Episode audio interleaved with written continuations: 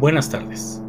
Hoy en nuestra sección Día a Día con TIC vamos a hablar sobre la investigación realizada por nuestro reportero de investigación Jorge Luis Arellano Martínez, con un tema muy interesante y actual, los cursos masivos en línea denominados MOOC.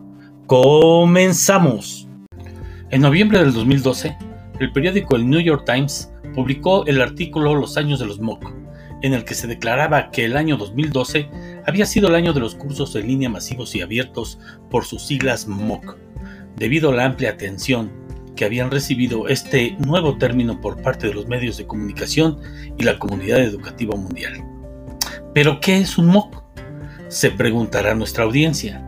Son cursos en línea masivos y abiertos destinados a la participación interactiva a gran escala y de acceso abierto en la web Existen varias formas de clasificar los cursos MOOC.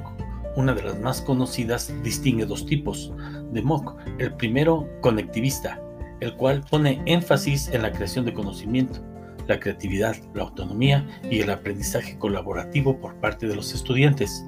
Y el segundo son los MOOC comerciales. Son los más populares ya que se ofrecen a través de plataformas comerciales o semi-comerciales como Coursera y Udacity.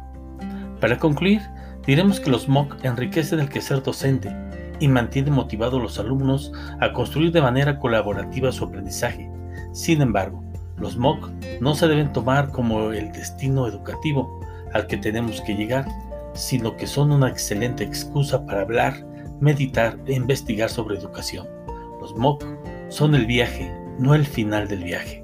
En definitiva, los cursos virtuales con enfoque MOOC son atractivos, de poca duración y de mucho agrado y satisfacción por parte de la comunidad académica y empresarial. Hasta la próxima.